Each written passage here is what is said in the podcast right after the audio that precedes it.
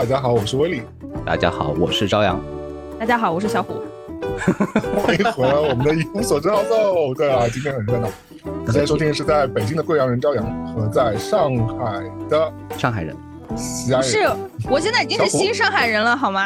啊，嗯对，好新，好的，在上海的新上海人，好像那个新阳澄湖螃蟹。但祖籍是西安人啊，西安的小胡和在纽约的上海人，我带来新一期节目。嗯，我们就聊一聊一周发生的简单的事情。嗯，为什么敌台的朋友要来串台？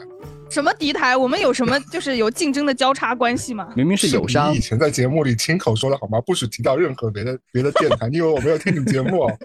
那是在我们节目，在你们节目里面想说什么都可以。是是是，的确是我们欢迎那个我们有台的主播主理人主理人。我们昨天还提到这次有台打个招呼的主理人小虎老师，欢迎。吓死了，我真的好害怕。这这还是要鼓掌一下。但是我真的好害怕，就是别人讲主理人这个事情。当然了，就是呃，在座所有人，就是现在听听节目的所有人，你们想怎么讲怎么讲。而对于我来说，我听到我就觉得害怕。谁如果介绍说啊，这位是打个招呼的主理人小虎，就嗯，我就浑身颤抖，起鸡皮疙瘩。你愿意当主理人还是愿意当王美？对，我愿意当那个叫什么？可能人家会叫我一个什么呃小老板啊，或者是一个什么呃店长啊，或者是什么他的那个制作人，我觉得都是 OK 的，都可以的。主理人是什么意思啊？主理人就是一个模糊的概念，就是你掌你也是掌握这盘生意的，但是比老板好听一点。会不会和 A K A 很像？就是 A K A 小虎，知道大家觉得为什么要说 A K A 这个东西？是 S N H 四十八小虎。那你那你的才艺要很多哎。会，我只会出席握手会。应援券要买买几张？但我你这么一说，我就发觉我好像都占了。你说王美吧？我也算勉强半个王。你王什么美啊？我请你不要再，我听到王美这两个字，我就跟主理人一样，王美等于主理人。啊，主理人，我可是我可是分明写在我的小宇宙的那个推荐页里，我是写说，呃，一无所知的声音主理人就是我我本人。对我也是用。对呀，你本来今天主播不是跑路了吗？很造作，今天主播也是跑路了。我们忘记上一代的事情是这个合体是由于由于有一个主播跑路了，然后我们来支援。是的，是的，是的。因为我每次，比如说去打电话找，哎，阿斯老师，你可以录音啊。阿斯老师说，哎呦，头疼，头疼，头疼。然后去找别的几个都是不行啊。但是有一个人是稳固定的，有一个人是固定的，有一个人是走不掉的。谁？朝阳老师啊。那我们先聊一聊朝阳老师的那个很旺盛的生产欲吧。嗯，而且他还有旺盛的好奇心。对，我们先我们先大概来评估一下朝阳老师的工作量吧。他有一个官方的公众号，对，有两个官方的 播客，对，然后他会发小红书，也会发微博，微博都会发的，嗯嗯，还有什么视频号有吗？以前有，以前我看他也发，现在好像没有。B 站，而且他在工作上面还有很多输出的东西，就是他你刚才说的这些是他不务正业的东西，然后这些 工作部分，工作部分每天要看大概十个本子之类的，还要开好多会，嗯。每天还要花三个小时走路上下班，在上班之前还要去健身房。对对对，有可能一天还要去两次，一次去游泳，一次去那个划水，在用瑜伽垫在那个里面睡觉。对，还有哦，他还要看英美剧和呃内中内娱，还有内地的电视剧，他两边都要看，因为内地的部分，对他他内地的部分要跟小虎聊，然后海外的部分要跟我聊，所以他要分批去看。呃，内地和海海外的那个影视剧作，对，你知道他有多努力吗？他每天真的是要看这些内容四十八个小时。他没有红，我觉得这件事情真的是天理难容啊。我也觉得，但是朝阳会比较容易以一个什么样的情况红呢？嗯，我觉得可能突然有一天就被人挖掘出来了吧，就像二舅那样，有人给他做了一个纪录片吗？不，有人给他做了一个纪录片，就说呃，我的二叔。朝阳是个多努力的人，然后拍了个十一分钟的视频，治好了我治好了我的那个划水习惯。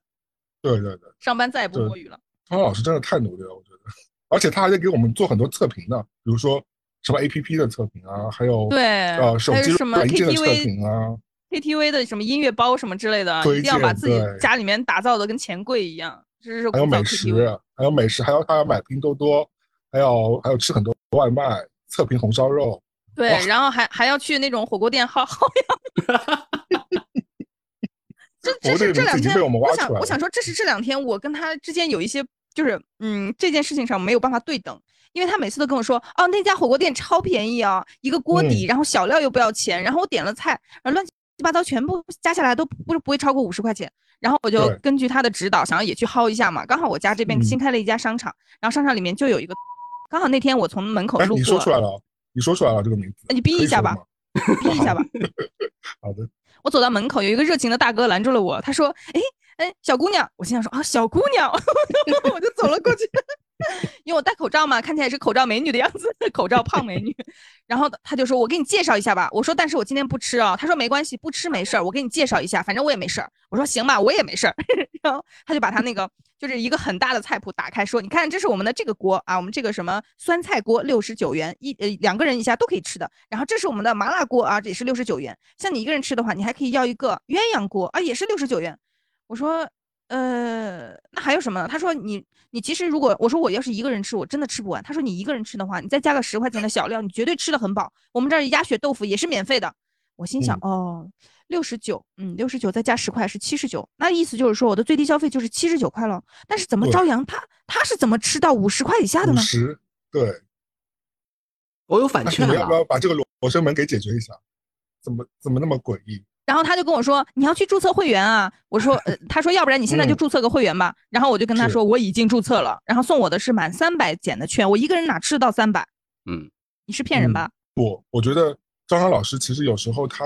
他跟我们推销他所有身边的一些东西，他也会用标题党的方式，因为很多时候他可能已经摸清楚当中的规则了，但对于我们这些新人来说，其实我们是不太了解的，而且他知道我们两个都是能动力非常低的人，所以他一定要用一些标题党下的非常狠来吸引我们去，就是享受这个这个同等的服务。但其实我们想要得到它一样的效果，其实是得不到的，因为它已经把规则摸透了。但我们俩就是两个，如果我们俩进去就是两个韭菜就被割掉。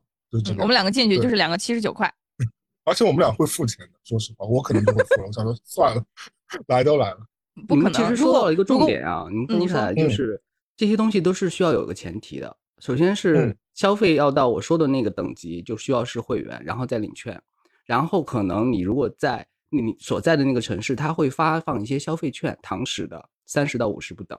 这些叠加下来之后，最后你真的消费的扣下来，如果你还有什么信用卡积分的什么的。大概就是五十上下，就它有消费券。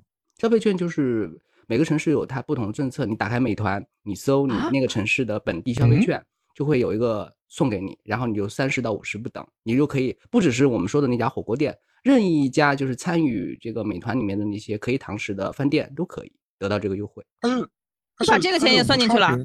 对啊，那就我最后可能就是各种消费。但这个是随便谁都可以获得的吗？目前是普惠制的。他没有说具体规定什么。你要是这种逻辑的话，我还说我在上海吃饭都不要钱呢。我吃完以后让我老公过来买单。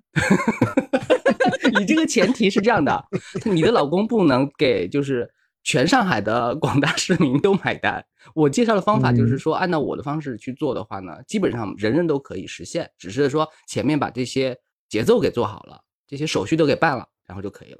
对啊，你就是还是个标题党。你说我吃了一个很好吃的火锅，就是吃的很撑，只要五十块。这个标题已经下完了，但后面有个括号，括号里面都是很长，大概有三行字吧，可能要？你的标题大概是有那个盆那么大，然后你底下有有一行就什么解释权归朝阳所有。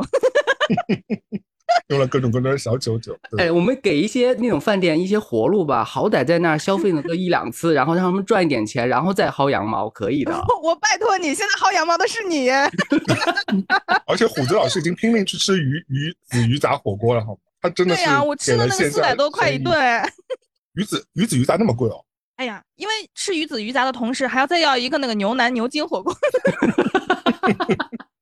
你说的是人均四百，还是说加起来四百？没有没有，其实挺划算的。我们四个人才吃了四百多块钱，那可以啊，因为他还不到一百。呃，我现在觉得是划算的呀，而且很划算，比我预想中的便宜多了。当天我真的是那很远的一个地方吃那个鱼子鱼杂，我又约了加我老公还有另外一对夫妻。哎呀，真的是结婚了以后你就没有办法，只好搞这种就是双双双对约会嘛。然后去了以后，我一看啊，鱼子鱼杂火锅好大好大一锅，才一百二十八。然后它还有一个牛腩牛杂火锅是九十八。然后我们又喝了饮料，然后又要了两个小菜，乱七八糟加起来一共四百多块钱，很划算吧？很可以，很可以，这个都可以。因为我记得啊，我记得我两年多前，在我还还回到上海的那一次时候，我就记得，我就记得在外面堂吃的时候的人均已经不低了，一百块其实你是吃不到什么东西。是的，是的，饭店里是没有陷阱的呀，就是你随便就我们刚才说的那家很推荐的火锅，其实你如果不按照我的这个方法，你随便点两盘牛肉，就是人均两三百了，这些都是菜单上的陷阱。但赵阳老师，你你要知道，你推荐那家火锅还算是平价火锅店，对吧？嗯，就是，嗯，就它不是一个，比如说商务宴请或者稍微有点档次的餐厅。就是如果你要在上海去吃一些，比如稍微你知道报得出名字的那种，或者是约会啊，或者是嗯更就就那种稍稍微有点档次的那种餐厅，你人均三百块可能都打不开，而且你不知道得吃什么东西。说实话，呃，是的，呃，但是我觉得在上海有一点是比较好的，就是有一些贵的餐厅呢，你去之前都是有心理准备的。你不会说哦，吃完了一下，吃完了以后，整个一个刺客餐厅、刺客火锅，我觉得倒是没有。对，就是都提前说好嘛，大家都知道有心理准备就去了。对，但你比如说我，我们以前去吃什么，我记得什么哥老关什么，是吧？哥老关，嗯，哥老关挺好吃的。那那些其实都不便宜啊，就虽然你说也不是什么顶级餐厅，也不是米其林，也不是什么黑珍珠啊，那这种餐厅，你说实话，你吃你人均吃下来两三百也差不多。我之前是一般吃火锅都是会吃。呃，四川火锅或者重庆火锅，后来我就迷上了潮汕火锅。嗯，就是那个把我送进医院的潮汕火锅，我叫了救护车去医院，就是因为那天我、我老公还有另外一个一位男士，我们就去吃那个潮汕火锅，然后一个锅底又点了一些肉，吃到后来实在吃不下了，但是又多了几个鱼那个牛肉丸，真的很不错，我就不想浪费啊，然后我就给那个男生说，哎，你吃掉吧，他说没事儿，你吃吧，我就硬撑着吃了，吃了以后我就开始肚子疼。我也不知道怎么回事儿，然后就想说啊，那我去去厕所试一下吧，可能就不疼了。但后来我发现不是那么简单，可能是肠胃炎之类的。然后从厕所走出来的时候就已经疼到没有办法不喊，就是就是已经疼到喊了。然后就赶快叫服务员把我老公叫来。然后服务员说哪个是你老公？刚好巧了，那天我们两个穿的是情侣装。然后我就说跟我穿一样衣服的那个男的。然后服务员找了一圈把他找来。然后我老公坐在我旁边看手机，就我我在这边又疼又喊，然后他就在看手机。我说快帮我叫幺二零，我就自己我觉得已经不行了，然后就把我拉到医院去。其实后来没有做任何的诊断，就给我打了一针止疼针，然后又去给我做了一个核磁共振。核磁共振看完是没有任何问题的，然后打完止疼针，我大概过了，可能我自己可能眯了半个小时。我老公过来跟我拍了，我把我拍醒了，说要不然你先在这边躺一下，我先回家，晚一点过来接你。然后这个时候他把我叫醒的时候，我说嗯，你走了。然后就完全感觉不到我有任何的不适，我就跟他一起走了。哦，那可能就是一下子缓过来了，就缓过来了。但是后来我发现了，我生命中的真爱就是上海比较有名的香手火锅，它是那种就是港式打边炉的那种火锅，就一般里面会有花椒啊之类的，就很贵啊，人均大概如果你要点一点海鲜的话，人均有一千多了。嗯，我记得我吃过一家猪肚鸡火锅，挺好吃，叫猪肚鸡捞王吗？是的，爱捞王好吃的。对捞王我真的也很喜欢吃，而且捞王一定是走进去以后点菜的时候就告诉他，哎，快点给我把那个煲仔饭煮上。然后这个时候就在你捞的差不多的时候，煲仔饭就好了，因为煲仔饭一般要半个小时。捞王也不便宜，但挺好吃的。我真的挺好吃的。我觉得捞王对于我来说是有比较特殊的意义的，就是每到秋天到冬天，天气比较就是呃，特别是冬至那段时间，或者是立冬的时候。对我就会叫几个好朋友去吃捞王，我觉得这对于我来说一个冬天的仪式感是要看节气的。有点标了那时候，对，因为捞王它的那个锅底的质感就感觉有一点点是浓稠、小浓稠、小浓郁的感觉，然后就是想一喝一口长三斤那种。那没有吧？让别人多喝点，自己把猪肚捞了吃就行。但它汤挺是其实挺好喝的，我我挺爱吃这家。我也喜欢吃。哎，但你讲刚刚讲到一个问题，我一直是我人生当中的一个大问号，就在于说，因为我。其实，在啊美国生活那么久之后嘛，就我我其实我觉得你们应该也有印象啊，包括你们看那种欧美影视剧，包括我认识这些欧美人，就是就我们吃饭，就比如说我讲就讲我好了，我就会有像小虎这种想要包圆的这种心情。虽然有时候你已经吃到很顶了，但是因为小时候可能因为爸妈都教育你说不要浪费粮食，所以你看到有一点点就差那么一口，你就你就一定会把它收掉。但你会看到很多老外吃东西吃到后面就一个盘子里边就会。存了很多有的没的东西，你就会觉得啊浪费。就是包括我搬在这里搬来这里之后，我就发觉是有这种习惯。我每次就是点完之后，我就想尽办法，我都会想要把它吃掉，有一种这种变态的心理。但是你就会觉得旁边的老外就可能就无所谓，就瘫在那，不知道为什么，是因为穷人心态吗？是不是他们这些剩饭剩菜有更好的去处啊？就扔掉啊！美国人很浪费的呀。美国，那你过就反正他们就是会浪费掉。你 怎么梗塞了？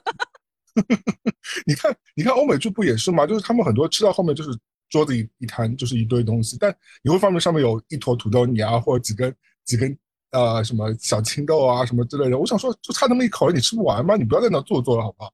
就是那 换换我就会把会把它吃掉，但是我不知道，就反正就是可能我跟欧美人的区别吧。我觉得这可能是像你我这种比较胖的人跟瘦人的区别吧。朝阳，你会全部吃掉吗？我会，我觉得我也有那种不要浪费的心态，所以我从一开始就杜绝这个事情。我去那个自助餐厅的时候，我都要控制自己拿那个菜的数量，就是一点点一点点。就我情愿每次就吃完的时候再去拿更多自己能够消化的，我就拿一点点。然后我每次自己吃完之后，我还去盯别人，如果别人有浪费的时候，我就瞪他。自助餐厅给你发个大红花，我跟你说，瞪他。但但我们这个年纪怎么会有机会去吃自助餐厅呢？很少了吧。酒店的那个早早餐服务，早餐啊，这个我能理解。我只有酒店早餐可能会吃吃到自助餐，我晚上一般不会主动去吃放题，嗯，除非烤肉吧。也真的有有的时候我在那个酒店吃自助早餐的时候啊，吃出一种那种优越感，嗯，就是你看像我我老公这种，他一定会先去点一碗面。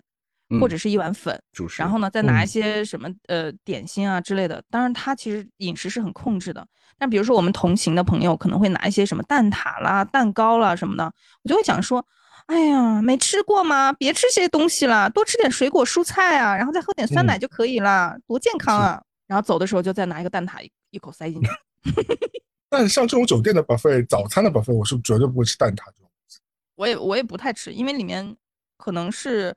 呃，奶油不太健康，我觉得，除非是很棒的地方。但我觉得现在我看到自助餐浪费其实也不是很多，我就只有刚开始的时候会有。我记得我刚开始，我们家一家人去自自助餐，上海以前最早自助餐叫做海霸王，就是海霸王就是鱼丸，对，就是一家的，就是他们开，就是他们开的，就是金钱豹之前比金钱豹还便宜，就更家庭一点。所以我记得我啊，我们一家带着我外婆去吃嘛。我外婆就吃完之后，还在兜里藏了几个橘子出来，就是反正那时候大家都很新奇，嗯，就好像我们小时候去吃那种火锅店的什么，也有自助餐吧，傣妹什么之类的，嗯，对，也会也会偷拿饮料进去，然后偷带东西出来，感觉小时候都会。长大好像以前我们在北京的时候，偶尔会去吃农展馆有一家日料，我不知道朝阳有没有去过，就是以前我们那个节目组的制片人那边吗？我完全记不得叫什么名字，反正那家店就在农展馆，然后是呃。就是如果去的人多了呢，就会呃左拐右拐上到三楼，也会给你一间榻榻米的房间。然后进去了之后呢，就会有一个服务员过来，然后就跟你说要点什么东西，然后大家就在七嘴八舌的点啊，鹅肝要五串，然后什么鸡翅要八串什么之类的。那我们以前那个制片人呢，他就会偷偷带两个饭盒去，或者是四个饭盒，或者是八个。然后呢？但他放哪？他就也会带一个大包是吗？对对对，当时就流行大包嘛，然后就把拿拿回来以后，因为我们永远都会有人在后期做片子。或者是在后期盯片子，他拿回来就会给那些就是没有去吃饭的，但没有另外付费啊。我这个就是这个感人的故事。就自助餐吃拿，我觉得很对很多人来说也挺。餐厅应该有那个吃拿太夸张了，那个那个吃拿太夸张了，不是你说的说拿两个橘子一个蛋挞那样的意思啊，八个饭盒，你想想。哦，它是那种 属于流水线作案的那种方式，因为就是我们顺便拿一点点的话，大家看着一就是就顺便放你走了。如果你是拿到这种量的话，是要报警的。哦哦，那吃那种就是塑料，而不是那种铝铝的那种饭盒，还是乐扣乐扣？没有没有，真的就是一次性饭盒，然后吃完就丢的那种。也不知道他从哪拿拿的饭盒，好厉害啊！就是早有预谋，你知道吗？我吃那种自助的放题烤肉，放题就是自助嘛。就是吃到后面的时候，大家就是店家会有一个规定，就是说你不能剩太多，剩太多要另外付费。大家可能就是互相就是推，就说你干脆把它吃完了。所以我们就就是夹了很多生肉，把它烤熟，烤熟之后呢，就扒到边边，就希望那个店家不要另外额外再算我们的费用。因为吃到后面确实那些肉觉得就吃不下去，人都是胃口都是有定量的，还是少吃。对，不要再吃下去，千万不要像我一样。一一般都会给你一个规定，说你要浪费多少的话，就会再额外计算你钱。美国也会。也会有这种规定，因为的确有很多人眼大心小啊，胃小。所以通过那一次，我被送到医院之后，我就知道了救护车是这样的啊，三公里九十块钱，这是起步价。但你是没有坐过美国救护车，我记得，呃，我做过一次，因为那时候好像是铜酸中毒，然后我就去了一次医啊，就是那急诊室嘛。我记得就是刚上车就下车，嗯，因为那个医院大概离我家步行也只要十分钟的路，好像收了五百还是七百啊？美金刀吗？刀，刀，嗯，一个小一个小很多人就宁死都不上不上，呃，那个救护车，就是我爬都要爬到医院去，你们不要替我叫救护车。对对对对对对对对，我觉得进了美国的一二有一点好处，就是他们真的会把你像死人一样对待，就快死将死之人一样对待。就是因为一般，因为美国医疗系统是这样的嘛，基本上你是很难预约到医生的嘛。你在正常的医保情况之下，就是看医生是非常麻烦，所以很多人就会说啊，美国就吐槽美国。治疗就很麻烦嘛，你不像我们这里去去去排个号挂个号，可能你就等到两天后或三天后你就可以见到医生，或者隔天就可以见到医生，你还可以网上预约什么，这也非常麻烦。比如说所有医院吗？还是说比较著名的医院？他一般你是不会去去到医院的，去到医院已经是大病。一般比如说你正常你就是家庭医生，你每个人会挂钩一个家庭医生的嘛，小毛小病都是他会帮你先看一个，他只是他是一个内科医生。比如说我正常会有一个 A 医生会帮我看嘛，那如果他发觉说哦。这个人哦，我威力最近牙齿不好，然后他会把你转到专门的牙科医生那里去，让你去看牙医。然后他觉得你膝盖不好，他把你转成骨科医生或脚脚的医生那边去。那这个转一次，可能你就要等两个月，因为那个那边的专科医院也很，专科医生也很忙嘛。你就根本就其实平时没有什么机会，你知道进到大医院。那你进到大医院，现在就是正常的渠道，可能就比如说你是去看急诊，就是。一二嘛，就是紧急救护室那种，就是你真的出了车祸啊什么这种大严重的疾病了，你突然间有一个，比如手手指切断什么这种，你可能要送到那边去就急救嘛。这种情况之下，你会被当成一个将死的人去对待。那他基本上他要求你就你就什么不动都就可以了，就躺在那，有所有人会有非常完备的 那个医疗体系来救护你，的，所有的医护人员就会把你当成一个临终的人来关护你，然后。帮你照料到最好，你就直接在那躺着，你挪都不用。不像我们这里，呃，现在我觉得医医二也很好，但我记得几年前我送我朋友去，呃，上海的急诊室，你还是要自己去排队，什么去去付钱啊，是什么什么什么，就是不是那种不是那种你你你直直接你昏过去了，你推进去了，里边的人就可以帮你解决问题嘛。但美国基本上就是你进了急诊室的话，他会帮你全部都弄好，但是最后会给你一张非常可怕的账。我当时也不算进急诊室了，因为急诊室已经没有床位了。我是在过道上的，然后我当时能记得的就是一直陪着我的是当时跟我们一起吃饭的那个男性的朋友，然后我老公就已经先去交费了，就是因为他要去各种各样的地方交费，先是呃救护车的费用，然后要去要要去挂号什么的。也就是说，你如果是一个人的话是很麻烦的。然后这个朋友他只能陪着我，陪着我以后医生就问他姓名，然后那个那个朋友就说我不知道他的大名啊，我只知道。他平时叫小虎，他就是一个炮友来的。对，但你的名字笔画也其实很难写，就真我也发觉了。嗯，对，就是很难。就我也发，我也发觉是一样的问题的，小布老师，就是就是在国内的就急诊室，如果他见你不是真的直接快死的那种情况之下，他会让你自己去走完所有的这个流程的，包括你 CT 也要付钱啊，然后各种各样的东西都是要重新付一遍钱，排一次队啊什么的。那如果没有人陪你的话，其实。你这种急诊室看起来非常难的，对，所以急诊一定要要有人跟你一起去。哎，我还记得有一次我在厦门的时候，就是那天我也不知道是吃到什么了，可能还是就是肠胃痉挛之类的，就是当时已经也是疼的不行了，已经没有办法站起来。所以我是呃，当时是我们一个同事开车送我去的，那么在门口把我放下来，然后他又去停车了。我从那个门口啊，就是急急诊室大门的门口走向。缴费挂号的地方是没有办法直立行走，我是蹲着走的。然后医生护士都非常好，然后刚好我运气也很好，那天晚上没什么人。他们看到我这个样子，然后就马上说：“你别走了，别走了，你就蹲在这儿。”我说：“我还没挂号。”他们说：“你别着急，这个都别着急。”然后就马上好像是搞了一个轮椅还是什么，就让我坐上去，然后就把我推进急诊室了。推进急诊室以后，有一个非常温柔的男医生，他就一直摁我的肚子说：“这里疼不疼？这里疼不疼？这里疼不疼？”然后我就有一个位置特别疼，他就摁了一会儿，然后他说：“哎呀，那不行，你这个可能要做一个什么什么样的检查。”我当时就吓到了，吓了一下，不疼了。所以其实它也是按照严重和不严重来分的，就是如果你是真的严重的话，他还是会有人来有一个护工或者是有谁来照顾你一下。会的，如果说推进来就头破血流的，肯定要弄呀。嗯，我一个人去过急诊室。哦，孤独的怎么了呢？说你是。对我一个人做手术，一个人去急诊室。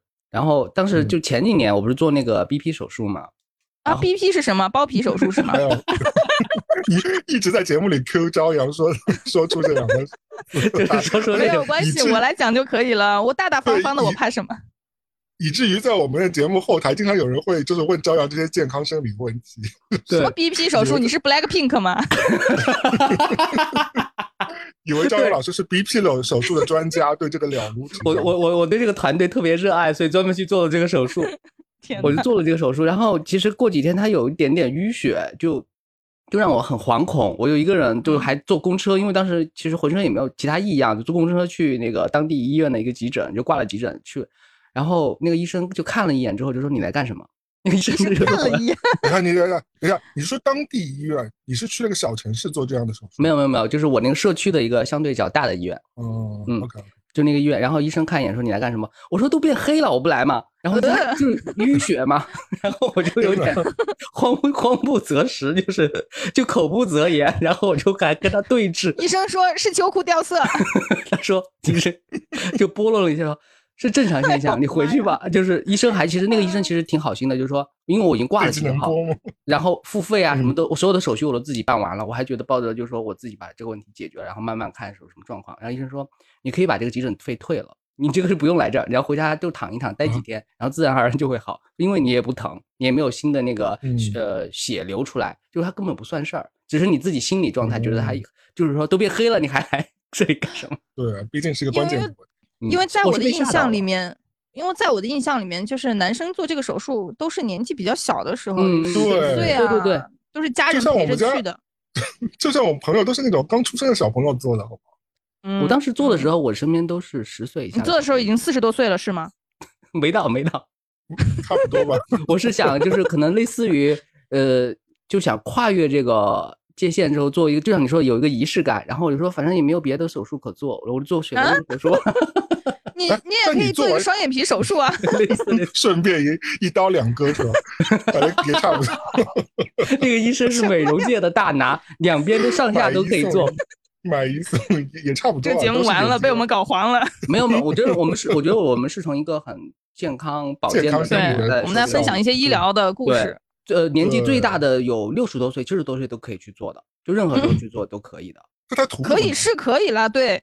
嗯，我简单给大家说一下效果吧，就是做完之后，等于是你的第二人生就开启了。嗯。后来你你去做手术，真的要逼掉了。接下来不是你你你你做完手术是坐公车回家的吗？对啊，我甚至可以走路回家。这个只是个门诊手术，门诊手术。对，它是个门诊手术。门诊手术。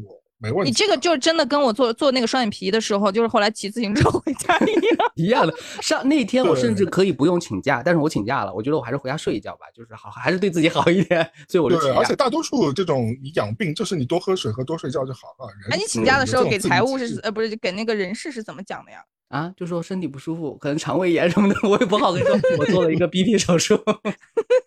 对财务还是有点难以启齿。常委说：“我可不背这个锅。” 对呀，跟我有什么关系？很很可以的，就是如果呃那个地方就是过长的话，我建议大家做。这是你的本期推荐吗？对，可以。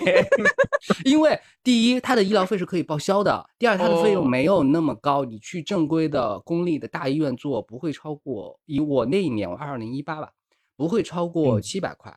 你像我们看的。那个段子上的一些话的，就是说都要一两千。有些有些私立的那个莆田医院还会就是说先先收你十块或者收收收你一百块，但是让你就是正在缝合的时候让你看那种很刺激的画面，然后那个伤口就崩开，哦就崩裂了，两万，就是这用这种方法来骗好多人去那边做手术赚了好多钱。啊，我有个问题啊，嗯，张老师，我觉得这个是医美手术，因为嗯。是是是是是，割完之后很丑陋，但有的这医生妙手回春，他会让你变得。粉嫩粉嫩，光滑细腻 有光泽。我那个医生就很有这个自觉，对，他在他在缝缝补补的时候就说啊，现在大家都追求美，就是说我们伤口给你弄得小一点，看不出来，然后基本上就是最多有一点那个色度的那个温差色差而已。是个医美手术，对对对对对。一把年纪你没有色差，你也不正常说不过去，说不过。对啊，你又不是粉嫩小孩，你都已经是，对吧？我以前有个成年朋友去做这个手术，然后他做完之后，其实是医生又给他开一个药，是防止他。会过度兴奋导致伤口分裂，你有收到这个药吗？我必须给大家说，为什么要做一个推荐呢？因为人到中年之后，其实兴奋的概率没有那么高了。其实反而可以去做。你如果你年纪十五六岁，你十五六岁去做这个，可能你随便看到一个柱状体，或者是你随便看到一个就是呃洞穴什么的，你都会柱状体。你假设我们这个这个节目虽然说不是我们自己本身的节目，但我想说你还是适可而止吧。为什么是看到个柱状？体假设大家的那个对，你随便看到一些什么我爱一条柴是吧？对你随便看到一些形状，你都会开心。然后你就少少年的时候不要不要。这倒是，这倒是。我小时候就是我青春期的时候，真的看到莫言小说，我都能兴奋好几次。莫言，因为莫言小说，你知道，因为以前那那没有没有，我听错了，我听到的是冒言，所以我觉得真的很费解。我我就是以前看，比如说像莫言的小说啊，或者贾平凹那些小说啊，就是因为他们都写的很粗粝，都写那种西北大地啊这种这种故事的嘛，对不对？就是那种。比较，他们又会加很多很原始的词在进去。对于我一个城市里的小孩来说，是一个非常未未知的，但是又同时又非常充满诱惑力的一个想象力的世界。因为我知道你看的是哪些了，是什么白花花的大腿，血淋淋的啥？什么这么好的风景都留不住你，什么之类的。对，类似的，就因为小时候都会看这些呃当代小说的嘛，对吧？还有什么小二黑结婚了什么小时候都会看。骆驼祥子。对我以前还是个文学青年呢。对，嗯，他演过雷雨，对，演过大雷，演的是那个丫头，四凤是吗？四凤可是很重要的戏嘛，我演的是他爸。鲁大海，对，就是指责老爷的，就是为什么四凤那么像你？我们真的太棒了，我们从一个 Black Pink 手术，马上就可以变成一些文学作品大赏，就是跑三个跑题专家，就什么都可以聊，而且我们是完全脱稿，根本没有稿子，上麦之前也不知道聊什么东西。小虎其实第一次尝试这种脱稿聊天嘛。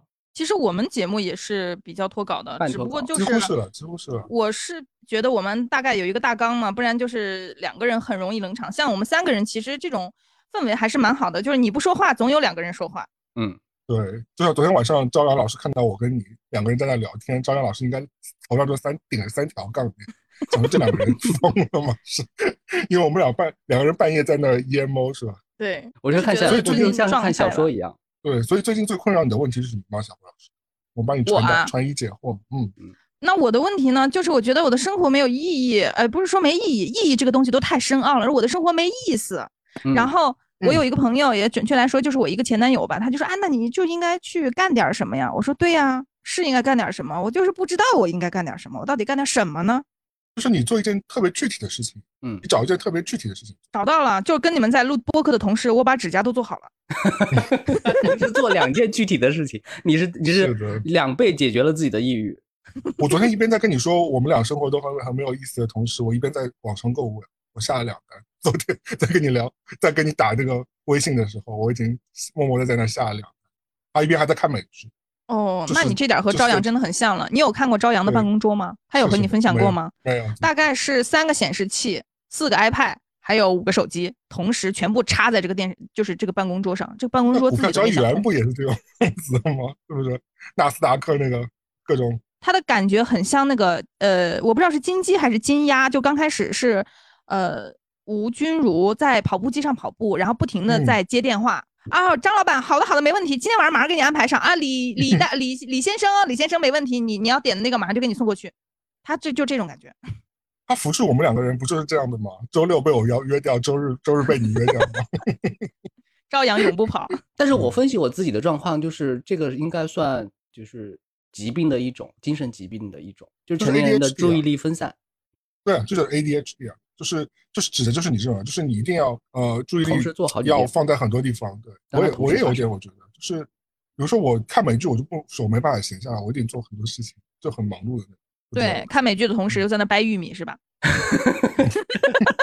这是上周在农场。你很你很下流，你这个你这会让别人有那个误会的那个想象力，就跟那个这期节目那个。要收费了，尺度很大，就就跟小 S 和康永哥就去采访那个什么什么叉叉姐姐，他说喝酒哦什么这个那个是一样的，就会给人产生那个误会的那个想象力。用这个方法的话，你要再慢一点点哦。那我就已经是三十六 岁了，那你赶快去喝酒吧。你刚刚那个动作不行吗？因为你是这样。要怎么样？喝酒吧，你不能 摇，我都直摇头哦。不行不行不行，多谢指教。没有啊，我就是说掰玉米啊。只是真的掰玉米啊，字面意义上的，就在农场。又到了丰收的季节。一无所知，好色。昨天我去看了《独行月球》，应该挺难看的吧？没有，我感觉应该还行的，因为我朋友圈的反馈是挺不错的呢。嗯，沈腾和马丽演的《独行月球》，它改编的是韩国的一个赵 石画的漫画。它版权是赵石画的一个漫画改的，赵石就是画那个心理的声音，就是前几年有个李光洙演的一个剧，是也是心理的声音，是一个搞笑漫画，就特别搞笑的那种。但是他画了另外一部叫《独行月球》，然后被麻花改编成了现代电影。麻花其实它有很多片子都不是彻彻底底的原创，包括今年的那个这个杀手不太冷静，改编的是那个三谷幸喜的一个电影《魔幻时刻》，还有之前的那个《西红柿首富》。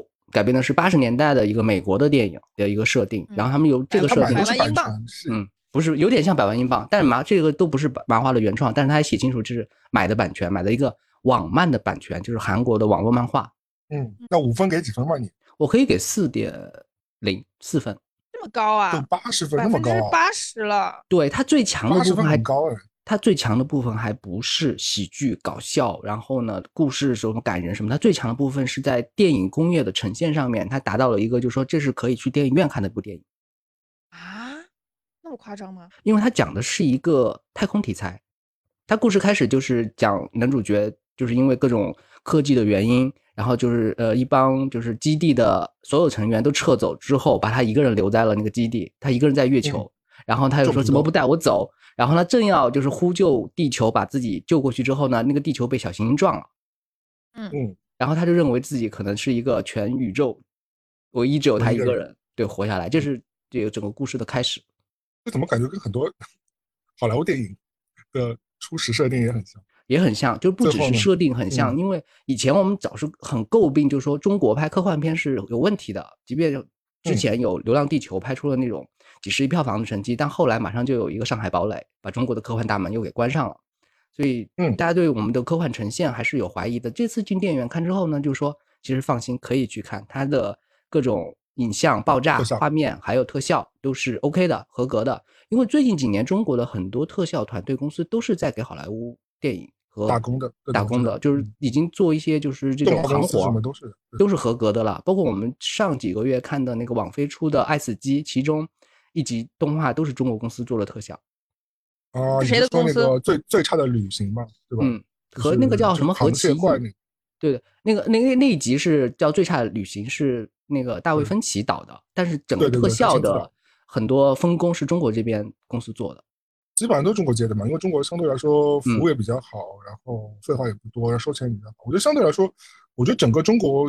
哦，不管是工业还是什么，都处在这样一个阶段。但我觉得其实挺好的，就是因为我跟外国人做那么多生意啊，我是觉得有时候老外是挺烦的，就是就挺挺啰嗦的。就是我就举个例子好了，就是我最近不是有在跟一个法国艺术家谈谈合约，那个就搞了一堆，最后他不想签约的原因是因为我们需要他合同上提供一个他的护照号码，就是来证明，就是有个 ID 号码，就跟我们比如说我们个人跟一家公司签的时候，那家公司会要求我们要身份证号码是一样的。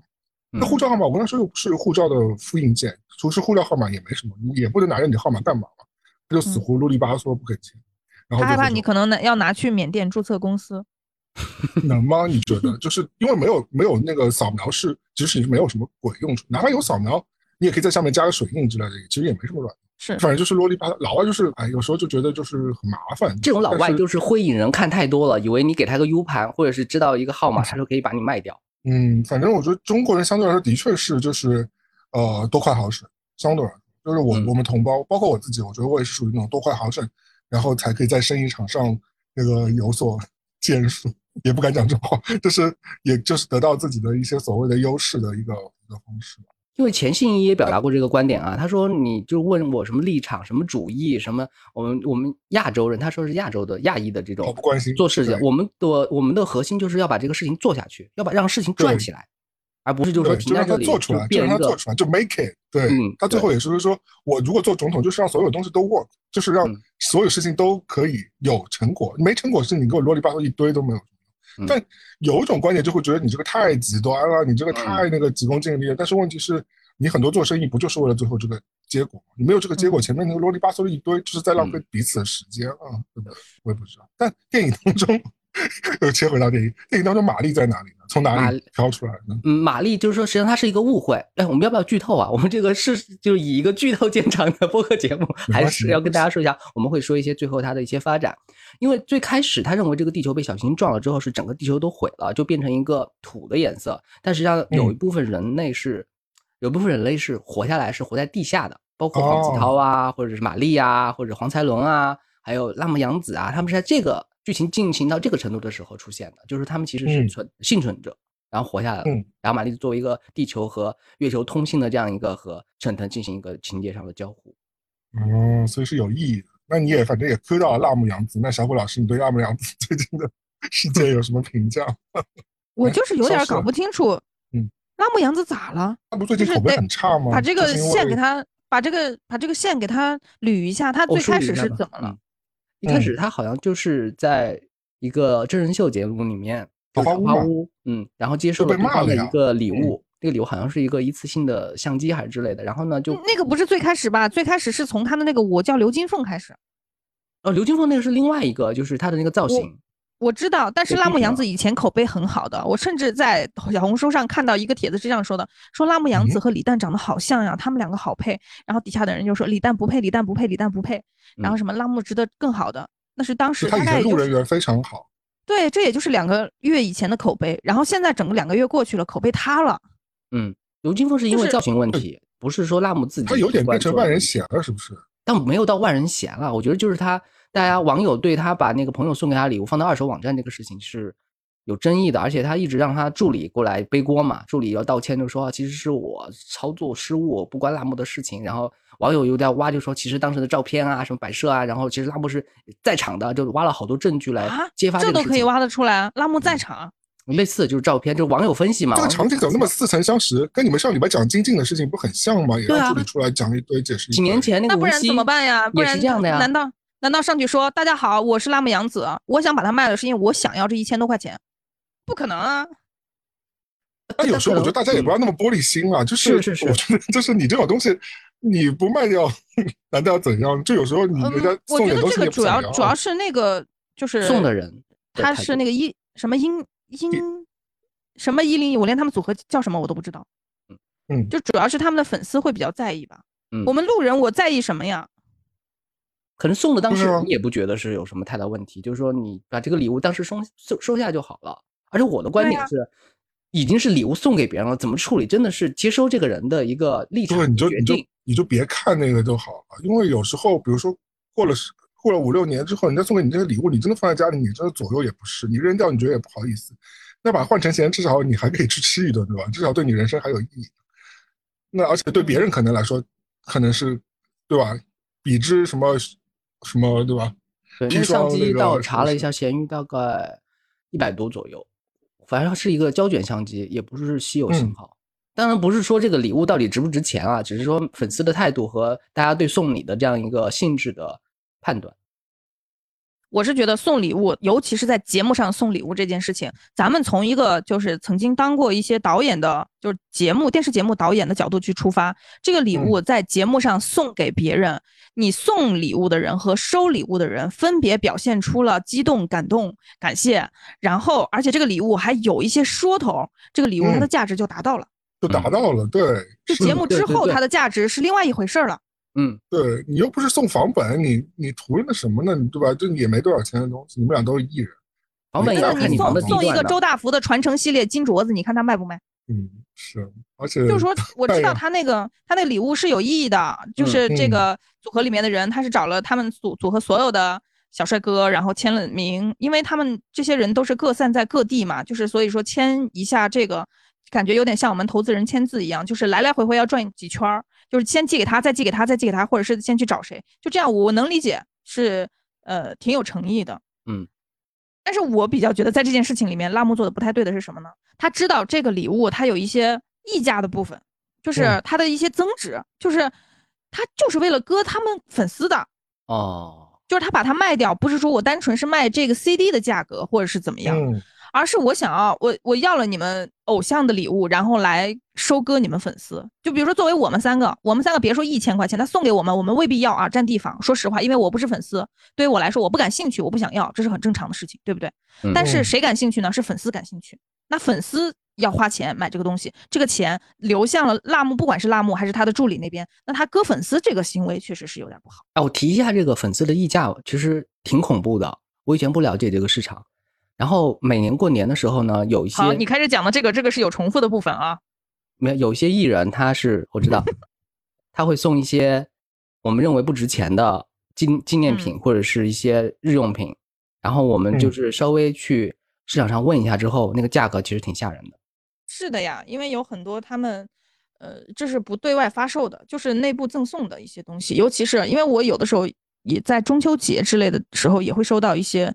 艺人的就是他们会送来的一些，呃，过年会送台历，哎，对，礼盒里面会有一些他们的一些签名照啊，呃，或者是他们自己做的工作室谈下来的一些代言的一些东西，那个其实还是但那个东西都还好，主要就是对于粉丝来说，可能签名照啊，或者是签名的日历本啊这种东西是他们比较感兴趣的嘛。哎，但说实话，对于我们这种我们三个一把年纪的人来说，谁签名都无所谓，说实话。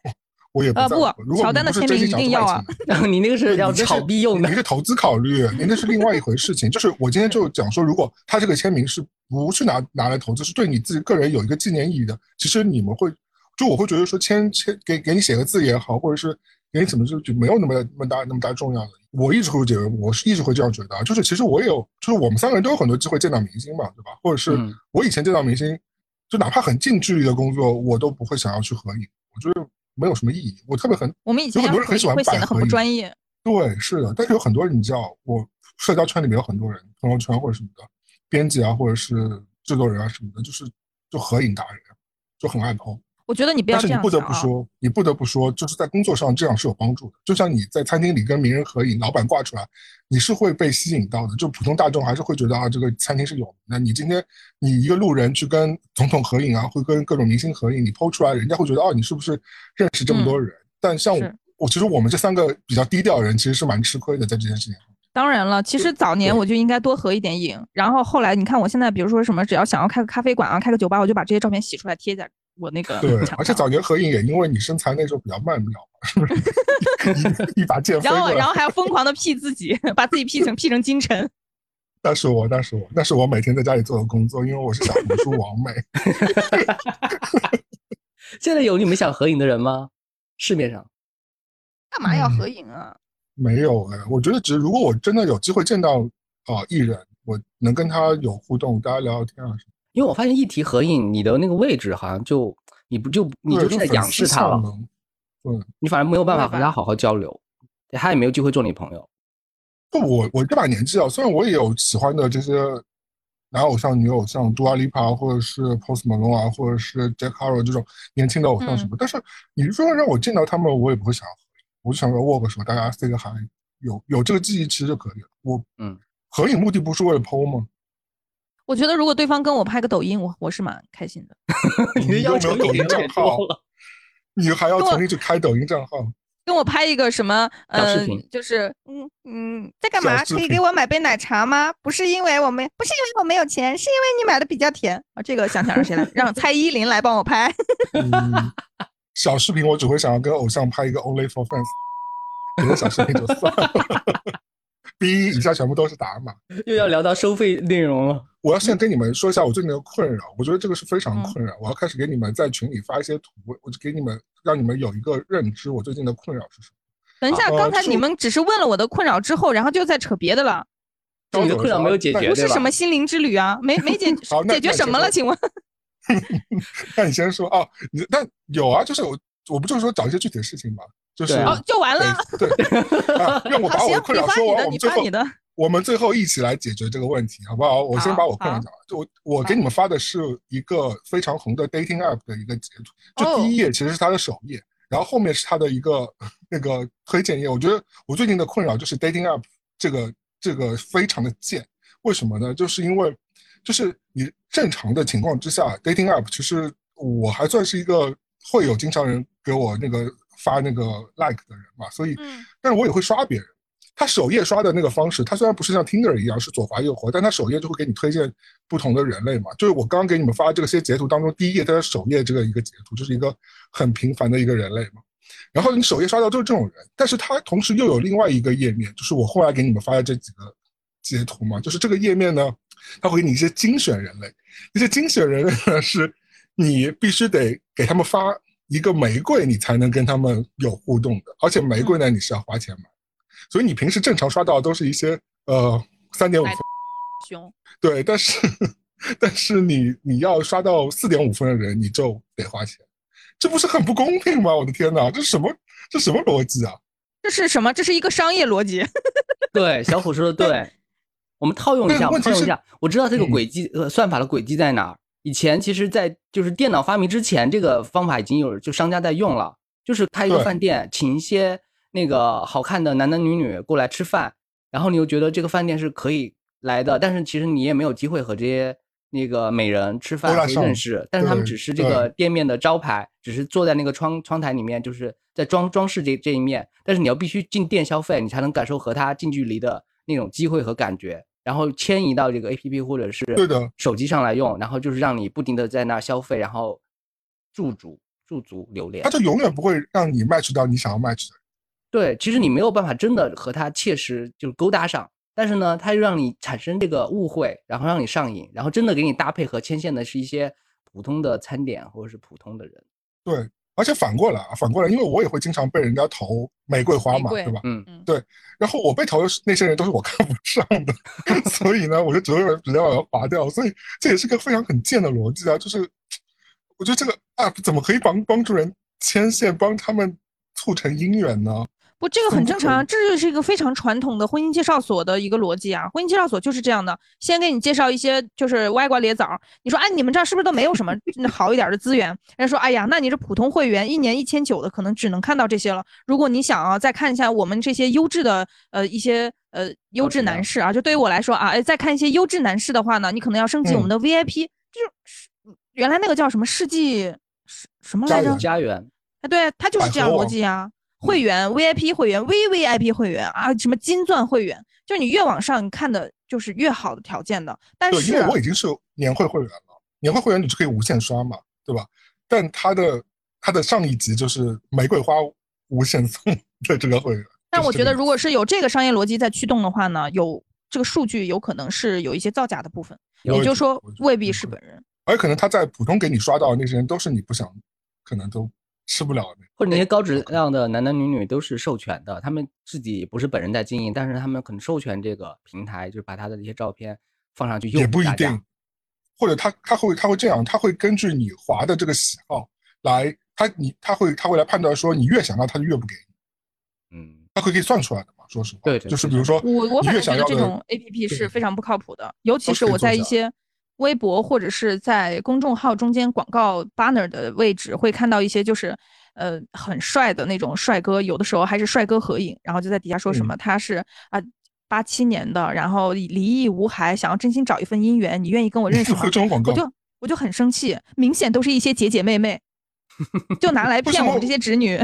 等一下，为什么我微博广告都是都是那个游戏？但为什么我的微博都是一些游戏，而你为什么是那些帅哥？那可能觉得我就是天天没日没夜的刷这些东西，应该是单身的大龄女性。他判断错了。但朝阳，你的广告是什么？我的广告是一些牙刷啊，然后枕头啊，然后按摩仪啊什么的。用户画像还是挺你的，他算的挺准的。所以都是骗局。我算的不准呀。是因为你把他迷惑住了。你你刷的那些东西和就是我就是其他朋友转发给你的东西，让那个他算的也没错啊，因为你老公都夜不归宿。你跟他只是出差而已。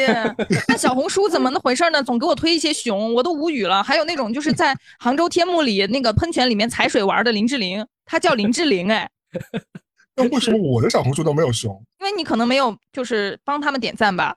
你的熊是人熊对吧？我哎，我小红书可是都是猫，是真的猫，不是人猫。我也有猫，我的小红书都是猫。我的小红书是高效记忆法。每个人的赛道和根据他就是那种就就上瘾的程度推荐的内容都是都是匹配的。我不知道你们小红书会不会推荐那种啊？就是我经常会看到一些，就是比如说跟老公吵架、跟婆婆吵架、跟男朋友吵架，或者遇到一些渣男、下头男这些聊天记录，然后就发出来跟大家说，啊，大家说我该怎么办呀，什么之类的。我也经常会刷到这种东西。他是觉得我是尤其喜欢评评理是吗？他有时候有一阵子会刷到，就是纽纽约约会什么不太顺利的一些大龄女士的一些抱怨。就是也跟我刚刚那个抱怨是一样。天哪，我也是纽约大龄 女士，就抱怨那些就是那个 dating app 不太靠谱啊。然后，我我想问一下，这是我一直以来的问题啊，就是说，嗯，在美国，像尤其像我这个年龄啊，就是呃将近呃不到七十岁吧啊，月收入不到十万，开玩笑，就是嗯偏熟龄一点，然后呢，呃又不是说。保养的非常好那种，就是瘦的那种，但我觉得我在美国应该也不算胖的，不算胖的，对，就就还好像这种吧，对，呃，在美国可能都不算丰腴，在这边算。哎，像穿的是呃，英码十二码，欧码四十码那个，那还好，女配角的样子。不是，我的意思就是她状态好一点，那个女的有点土。我的意思是，如果如果是在纽约的话，会比较容易找，就是找到约会对象吗？我这么跟你说吧，就是。亚裔女性在呃 dating 的，就是在约会的光谱里是在最上面，就是食物链的顶端的。真的？亚裔女性啊，对，同比来说，亚裔男性是最下面，就是两个极端的那种感觉吗？大家就觉得两个极端不是啊，就是其实东方神秘，就是这个我讲过很多次了，就是因为呃，西方男性对于亚裔女性，不管是就其他族裔的其他族裔的男性，如那。也包含亚裔吧。那亚裔本身就是男性对于女性的审视，希望就是女老婆的样子都是那种，比如说比较乖巧、比较听话，又识大体又聪明，然后同时又娇小可人。那你说谁完全都匹配了这个理想妻子的形象，就是亚裔女性。所以亚裔女性在所有光谱当中是占最高的。他们不喜欢超模，对吗？就是喜欢我哦，马上订机票。又怎么说？就是你看啊，就是有喜欢超模，比如像小李子这种喜欢吃嫩模的，有这种白人男性的，或者是有这种黑人男性或者拉丁裔男性的。但你也看到很多在硅谷的大佬，是不是找的都是华裔女性老婆？是是。扎克伯格，包括前两天闹离婚的那个 Google 那个总裁，他两任好像。那一有最近那人也就是离婚那人也是亚裔，就是第一亚裔女性本本身来说就比较聪明，然后又。又相对来说比较有野心啊！我不是贬低其他女性啊，我只是说相对来说，呃就是，嗯，所以说在整体的来说，就是在整个恋爱的生态链当中，亚裔女性真的是所向披靡。只要亚裔女性一出手，几乎是几乎是比较占优势。那那同样来说，就开始想起来了，我只要勾勾手指。各种各样的帅哥都会走过来。从十六岁，我觉得，我觉得小虎老师，你的颜值、你的身材这个状态，在海外，包括你的性格，在海外是没有问题。而且你又爱喝酒，我觉得这个形象。喝酒，我觉得是 性感酒保。对，而且你把英文练好，不用英文练好啊，你就直接来就好了。上来就阿巴阿巴阿巴阿巴。哎，你这样不行啊！你这样不行，你这样有点在那个。其实我知道亚裔男性在食物链底层。就是我问到一个有特别有说服力的发言人，他嗯，不是我本人吗？对，除了你之外，还有一位。你还对，你还给我接对，朝阳，你给我道歉。不是不是，就是说，呃，我亲口就是面对面就听吴彦祖说过这个感慨，因为当时我们是认为吴彦祖算帅哥里面的一一一等品了，对对，他是算对，就是。顶级了，就大家基本上是说，是把这三个字和一个帅哥是画等号的。有时候不会说帅哥，就是说吴彦祖。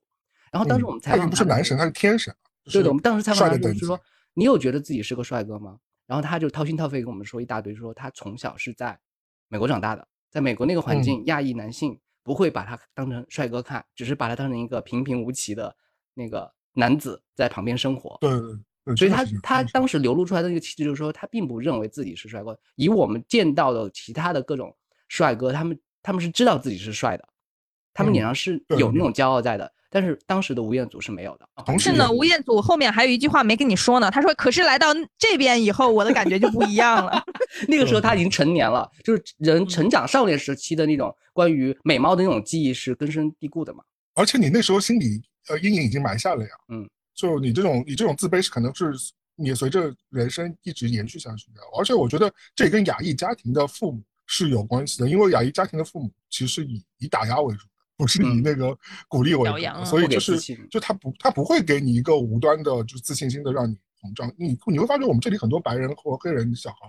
拉丁裔小孩稍微好一点啊，白人黑人为主啊，他们家庭给他们的那种鼓励是那种就是没有限制的那个鼓励，就是一个男生就会觉得自己魅力无限，我站到台上我就是 Justin Bieber，我站到台上我就是那个就是一个超凡巨星那种感觉，所以就更加普信吗？你会觉得他对，你会觉得他平平无奇，但是他就是比你有自信。就我，我比如说我去很多老外团体当中，只只有我一个亚裔那种团体当中，我就会觉得说，我就会把自己埋在。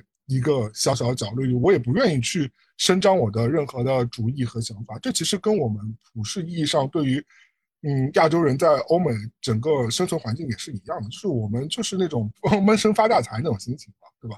但同时来说，外国相对来说还是需要你叫了就会有奶喝的那种感觉。可是小虎老师，你是就是比如说你去西班牙的时候，当地的民众对你的那个外貌或者是状态会持欢迎态度吗？啊，无视。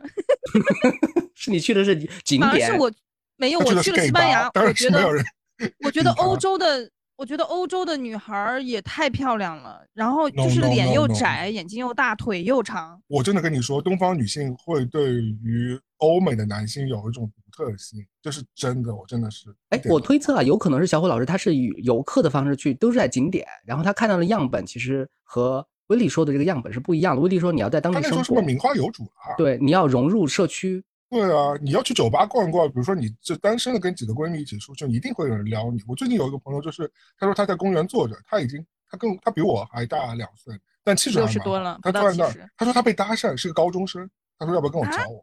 他说我明年就要去什么哈佛还是哪上学，然后是个高中生，高三呢，嗯，就是就你想想看，就而且我们整体来说，男的女的相对来说不那么显老，跟欧美的男生女生同龄的比起来，就你看我现在。都已经这样这把年纪了，我脸上的褶子还不是很多，那可能跟我胖也有关系。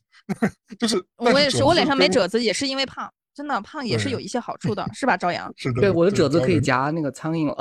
你没有那个江信小朋友多，他的这个那个褶子就是大峡谷，苍蝇跌进去之后得叫一声啊，扯着跌进去。天哪！加勒比海盗攻击他，他不会听到我们这个 节目，他不在，他会的，我会推荐给他的。啊，这段我也会把它剪进去。所以小虎老师，你不要。没有自信，你在欧美一定是吃的非常开。我不是没自信啊，我现在是觉得就是对这件事情很麻木，因为我也不可能说再去找男朋友啊什么的。当时我觉得我在波士顿的时候，其实是有人跟我搭讪的，一个流浪汉。我我觉得我觉得说，我觉得说人不一定要去找就是出轨对象这种，我觉得就是你还是要时时证明自己是有性吸引力的，我觉得这点挺重要。嗯，对，我觉得这个东西是很重要的。就有时候我也是，我也是，就是我有时候就是有人。哪怕你是不会跟别人有回应，不会对他有回应，但是如果你不断的看到有人给你很多好的鼓励的话，其实你是还是会很开心。你就会少吃两口垃圾食品。对，真的是这样。就是以前我爱我家吴君如刚开始的时候黄脸婆，然后没有性魅力，然后呢就是就被。那是家有喜事一九九七，什么我爱我家啊？重来重来。你看那家有喜事，这种人设就是在影视方面是没没有污点的，对吗？家有喜事一九九一，你可以不剪嘛，没关系，反正我老记错。上次我推荐那个书书名死活想不起来。家有喜事一九九一，家有喜事一九九一，就是一九九七，一九九一，一九九七是吴吴永威演的。OK，好的，吴永威挺美的，嗯。但都演黄百鸣的老婆，就刚开始就是平平无奇，然后就给家家里做家务，然后把自己的魅力给耽误了。但后来就离婚之后，就是整个人就魅力 KTV 卖唱，嗯，我心爱，其实很放得开哦。重点呢？我当时看那个片子的时候，重点就是你刚才说的呀，就是离婚就会变美，对吗？没有，就是要保持自己的魅力，要时刻关注自己。就不要全身心的。我觉得大家现在虽然一直鼓吹说你自己的对自己的自信要由内而发的出现，但我觉得有时候别人给你的这些鼓外在的这些反馈反馈鼓励是蛮重要的。对，虽然说人家就说你不要去以别人来投射你自己嘛，但是我觉得这个还是挺有意义的。就是别人给你的这些鼓励，就说啊，小虎你真的非常的好看，你真的是我。非常五官非常标致，就是你时时听到，你就算觉得别人有几分真几分假，但你如果时常听到的话，会对你的鼓励非常非常大。是不是？我觉得可以稍微委婉一点。如果这样讲的话，我真的下一句就要说不要借钱，我最近没钱。我刚刚只是举个例子而已。哎，那个最近十万有没有 给我打到支付宝好吗？十块就有，等一下就转给你。哎，现在小虎现在已经学会了一招，就是对对付借钱的一个口头禅了，就说出来之后，对方就很难再说下去了。什么哪一句啊？就是还喝口水的那个。小虎可以表演一下。对对对，就是说你跟我提出一个诉求，说哎呀，我我我来我来试试看吧，我们来沉淀一句吧。哎，小虎啊，我最近好像啊，你有没有那个手头宽裕啊？我最近要大概要五万块钱。你这个事情啊，你这个事情啊，咱们不是说不是说不办啊，咱们办啊，怎么说呢？就是没有一件事情，没有任何一件事情，咱们一定要说他是怎么地怎么地，咱们事在人为，对不对？你这样让我想想，你这样晚一点，晚一点，晚一点，你这个对吧？我这个晚一点，好吧，先这样，先这样。呃，你那这个事儿啊，我们讲不是说。不是说不办，那么但是呢，没有说啊，没有任何一件事情我们谈说，说一定怎么怎么样，说不行吗？他也不是，我们讲事在人为啊，我们可以办法啊，可以想办法。这个你这样晚一点，晚一点，咱们到时候呢，对吧？我这个对吧？这个包括，哎呀，我这个到时候你你看一看，是吧？完了呢，我给你把这个事儿，对吧？好吧，啊，你就飘走了是吧？对对。但是我这种不依不饶人，一定会跟你指定一个时间的。我说那下午两点好。我给你，我们再来聊一下这个事情。我就把刚才那句再重复一遍，就是咱们不是说不办，不是没有任何一件事情。相互演绎的不够那么，就是让人很为难。就是你要真认真听到那个男的说的那段话之后，你就不想再和那个男的聊下去了。到时候我把这个典型的官腔。嗯，如果我知道这种这个人是这样的话，我也不会跟他借钱。是，我觉得这种啰嗦的这种。他就是网络段子，肯定还是要找。对，就是一个戏谑的说法。但是我觉得威力无形中解决了最开始，我还是抠回来了。最开始小虎说的那个，就是生活没有意义的那个事情。嗯，就目前我们就是如果归纳起来，小虎你的整个生活状态和人接触的那个概率和次数，其实是低于平均，低了，低于平均社会水平的。我昨天也跟小虎说，我们有一样的困境。嗯嗯，就是说我们接受人交流反馈的这个次数是要很少很少的。有时候你就不想出门，或者你不出门也把事儿给办了。然后就误误会自己就可以这么好好生活，但是人还是一个交流的动物嘛。即便我们这么远距离做播客，但是就远远不如就面对面好好聊聊天，然后喝杯小酒，然后好好的去外面堂食吃顿饭，那种快乐来的更扎实。我现在就是觉得，可能是因为前段时间就是被关了几个月，然后出去以后，包括说除了我老公之外的人，就其他的朋友，如果真的摘了口罩，我去看他的脸，然后他来看我的脸，就不管是男生还是女生啊。我都会觉得很紧张，有点不好意思，就是这种感觉，不夸张。那这一段把它尽快过渡过去，它真的是一个非常态的。会不会跟你最近你自己对自己身材有没有自信有关系？那倒没有，我这方面我自己我是这样子的一个人呢，就是我知道我是胖的，然后我也知道我这样可能或许不健康，但是我。比如说像很多女生啊，她在小红书上面发说什么啊？为什么以前大家可以穿吊带，现在怎么就是穿吊带感觉会被人指指点点？我是无所谓的，我哪怕现在这样子的体重，我出去还是穿吊带的。去你的，我就是要穿吊带。嗯。我只是觉得就是在跟别人交流的时候，就会觉得有一些不好意思，不是因为害怕别人怎么看我，是因为我不知道我该说什么，我不知道该跟对方聊什么。别人约我，我就觉得。啊，约我干嘛呢？我跟他说什么呀？就是生疏了。那是不是那些人生疏了？都是你，都是你那个社交的 comfort zone 之外的人，就是舒适圈之外的人。就比如说，你像你跟我们两个，就是舒适圈太小了嘛。对，感觉你跟我们两个就百无禁忌，就也不会担心说跟我们俩说什么，对吧？你会对辉子不好意思吗？不会，辉子也不会。对啊，对啊。还是上海其实朋友比较少吧？我觉得就是正儿八经，因为我也是一五年来的，来了呃七年。就没有交什么朋友，唯一可能就是以前公司里的一些同事，但也都很久不联系这种。而且对方只有一个还关系还可以的，也是个男的，人家有儿有小的，有老婆的，就天天跟人家聊什么呀？是，我也觉得就是有时候一些不远不近的朋友，你真的会有社交压力，你也不知道跟他说什么。是真的。你说你说你自己很牛逼吧，也不是；你说你自己一无是处吧，也不是。你也不可能跟他交心，你也不可能跟他说那个 dating app 上你还要给人送玫瑰花这种事情。就是就是你会觉得说我要跟你，我也不知道跟你聊什么。就而且有的朋友呢，就是出来的时候，你还是要有一些，就是嗯，有一些控制。比如说你跟一些没有买房子的朋友不可以聊房子，你不可以聊说什么家里面怎么样怎么样，这两天又买了什么东西，这种话题是不可以讲的，就是会让人家特别有压力。嗯，对，因为这确实是一个很实际的事情。然后又有一些就是特别文艺的朋友，可能他们在一块讲的都是一些什么啊，你讲讲讲到黑格尔了，大哥，我也不想去跟他们聊黑格尔。OK，我还是想说安排回家吧。你还是想聊一下辣目洋子到底为什么还没有给你道歉？我还是想聊一下金靖怎么回事，辣目洋子到底怎么了？对，就是我觉得的确是社交有很多很多成本在内，而且有时候吧，对于这种不远不近的朋友，你同时你你想你想保持的那种状态是不卑不亢，就是不卑不亢，你不是一个非常严肃的词，就是一个你不想显得自己一无是处，同时你又不想显得自己盛世凌人，但这个又很难拿捏，因为你跟他根本不熟，你就不知道。你你你，比如说你刚刚说了，我一说买房子就觉得你盛世凌人了啊，你人家就会觉得说你两个有两个房本了不起啊，然后但是你又同时来说，你又说哦，我最近好像什么事儿，事业上没有什么成就，那同时又显得自己非常的心虚，你也不想这样，然后别人会觉得说啊，你怎么把这种负能量灌输给我？我也很在意这件事情，又不想把这些负能量灌输给别人。暂时无解，可能还是要等，还是要等过段时间，上海整个社交生活全面恢复正常，你可以经常出去一些小酒馆，或者是一些好的餐厅，或者是店铺去逛一逛，然后接触人群，观察人间，然后又发现很多好玩的事情，然后这个在这个概率上认识一些好玩的新朋友，然后你的心情会。我觉得在这点上我蛮消极的，我没有像朝阳那么积极，因为我觉得这个问题不是说是是一个大环境的问题，这个问题是一个中年人都会有。就是包括我都会都会有朋友，比如说是一个上上一些上了年纪的比较就呃工作什么都很好的一些白人上了年纪已经退休了吗？嗯，就是至少比我们再大一点，就是可能经济实力比我们更稳固一点，或者家庭状况比我们更稳固一点那些。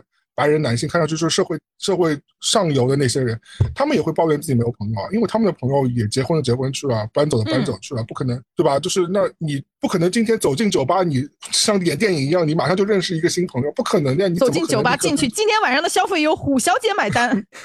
但但也不可能有人跟你交心的呀，人家只会把你当孩子呀。是，女生和女生之间的友谊又特别的脆弱，咱们倒不是说什么塑料。塑料闺蜜什么的不是的，就是但凡女生有了自己的家庭或者有了自己小孩之后，她很大很大很大很大的精力就挪到那边去了。嗯，然后很多时候你很难避免彼此互相攀比较，这个也很烦。你不可能是有点烦，对你只有只有两个人非常交心，你才能排除掉这个攀比这个心理，不然的话，你这种不好不坏的朋友很容易陷入到这个两这件事情当中去。我觉得闺蜜之间。就是只有两种情况会特别的和谐，一种就是一个特别有钱，一个特别没钱，但他安分守己，就是这样。就是特别有钱的，我会哎，我帮你买单，哪怕我帮你买辆车都可以，就是真的是有这样子的关系的。还有一种呢，就是我们两个就是实力相当，大家都是家庭还可以，然后都有一个小孩，经常可以小孩小孩出来玩，甚至我们可以在某一个地方可以买个左呃，就是东边户西边户，一人买一套房子，就是实力相当，或者是过分悬殊。如果是那种你追我赶的程度，就。很麻烦，就是《小时代》里面的顾里也没有把唐宛如对特别好的朋友。对，而且我也想说，你小虎老师刚刚说的这种情况是不是凤毛麟角？嗯，对，怎么可能有那么好的事情？已经这么悬殊了，这个好，这个好朋友的这个友谊还可以维持的这么流淌下去，到最后都是穷女，穷女还伤心。对啊，你你最后只剩下了不可能闺蜜给你买房，只会闺蜜往你头上撒红酒。我也发自内心的祝愿她，从今以后和我的人生一样，开始发烂发臭。发丑发烂，对啊，就是我觉得这都很理想化了。我觉得就是朋友越来越少，本来你我们就要接受这件事情，对吧？就是随着你年纪越来越大，很多朋友就走散了嘛，我觉得挺正常。而且很多朋友就可能三观就越越走越远了嘛。还有很多朋友结婚 生小孩去了，你也不可能每天拖着人家，对吧？人家很忙的，好吧？然后，所以我觉得你要接受这件事情。所以我是相对来说比较消极。我觉得我们在这个消极的大。前提之下要跟自己和解，就是你不要对自己太苛刻，就是你要知道这件事情就是正常会这样发生的。你们俩想想，是不是朋友越来越少，所以我们年龄越来越大？是，其实我刚才想到，就是你刚才说的，要给别人正向反馈和一些呃令人舒适的鼓励，这个东西真的是挺重要的。我觉得我最近一次被别人鼓励是，呃。可能都是去年的冬天了。去年冬天的时候，我就去我经常会喜欢去的一家小酒馆，然后认识了一个摄影师。这个摄影师呢，他也是经常去这个小酒馆的，就是我们跟老板的关系都还不错。然后他就坐在我隔壁桌，然后我这桌呢是坐着我老公，还有一个从成都来的大学同学。然后我们就在一起聊天，因为我们聊到了很多大学的事情，觉得很开心。然后这个这个摄影师他是。他是哪一年？他是七九年的，但是他保养的非常非常的好，整个人完全不油腻，甚至是他看你的眼神会有一些害羞的那种眼神。你想这男多厉害？然后，然后他也是众所皆知的，就是模范夫妻那种的里面的一个丈夫。但是他就是在赞扬别人的时候，就是说的非常的简单直观，然后又让你觉得很健康。他就说：“他说我我之前见过你很多次，但是我觉得今天你跟你大学同学在一起的这种状态特别的可爱。”然后特别的活泼，就是和以前完全不一样。我觉得今天你的状态就特别好。然后他讲完了以后，我那天晚上心情就特别好。而当然，关键问题是，就是他也是长得好看的那种嘛。嗯。然后有他的夸奖是完全不油腻的，你也不会觉得他对你有什么想法。他也确实对你没有什么想法。所以有时候老外就会说一个词叫做 “make my day”，就是他会讲说你今天这个行为小小一个善举，就是让我今天都变得这一天就好了嘛。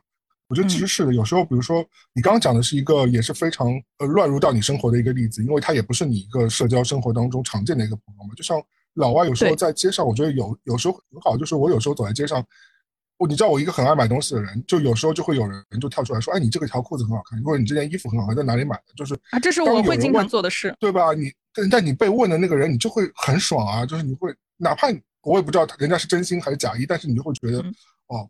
这一天你就值了，就过得值，就买的值了。我觉得在这点上，其实朝阳老师我觉得做的挺好，因为朝阳老师相对来说还是一个蛮地道，就是在就是话术上，他会给到别人一个非常舒服的一个一个语境。就是我觉得他，你看，不管是我的我们的一无所知，还是打个招呼，我觉得他给我们两个，不管是捧哏还是他自己去做这些输出的话，他其实蛮会，就是给别人一个非常。舒适的一个语境，我觉得这他还一直在支持我的 QQ 会员呢，QQ 音乐会员 因为我喜欢听 K-pop。对。就是就是杨仔老师，虽然有很多很诡异的人生的行径，是我到现在都无法理解。我跟他认识那么多年，他有很多诡异的行径，我是不能理解。但是我觉得在这一点上，他比我们做的都非常好。他至少在很多环境之下，他虽然有时候你会觉得他也会厌恶有些人、有些事，但是他至少在那个场域下，他会给别人一个相对比较舒服的一个台阶。那他厌恶别人的时候，可是也阴阳怪气的很呢，刻薄起来也是 有一套的。但是这是真的惹到他，我觉得他正常情况之下。杨仔给别人的感受是，还是一个就是他会拖着你，你懂吗？就不会像有的朋友他会一直在扯你，你知道吗？就是就是你你自嘲了一下，然后他就把你给再给你踩两下，然后我想说啊，好吧，我也不想跟这个人聊，因为大家都很累。因此，小虎他自己总结出来的解决方案就是要多多接受帅哥的正面鼓励和反馈，就是中间很多对帅哥的数量太少了。嗯，这个就是面容性格好的帅哥也很少。我发现这个就是人的美貌、颜值，还有会被大家其实忽略，或者是有点不好意思承认这个第一原理，因为就是长得好确实会让人心情舒畅的，就是一个肯定会。基因上的一个直接的反馈和表现。你就是大家真的外，因为我们受到教育就是说外貌至上这个事情是有点点不太道德的，但是我们面对一个长得好看的人，我们就是会情不自禁的开心。对呀，你去做足浴的时候，你一定会想要挑长得最帅的那个男的给你做脚，就是按脚嘛，对不对？我觉得这个人的本性啊，就是你很难抗争掉。我因为我们人，我们很多教育都在引导我们说，我们要去抗争这个人的本性、人的原始的这些东西啊。就是，但说实话，你真的很难抗拒掉。就好像你在 dating app 上，你说一个长得好看和长得不好看的，你到底划谁嘛？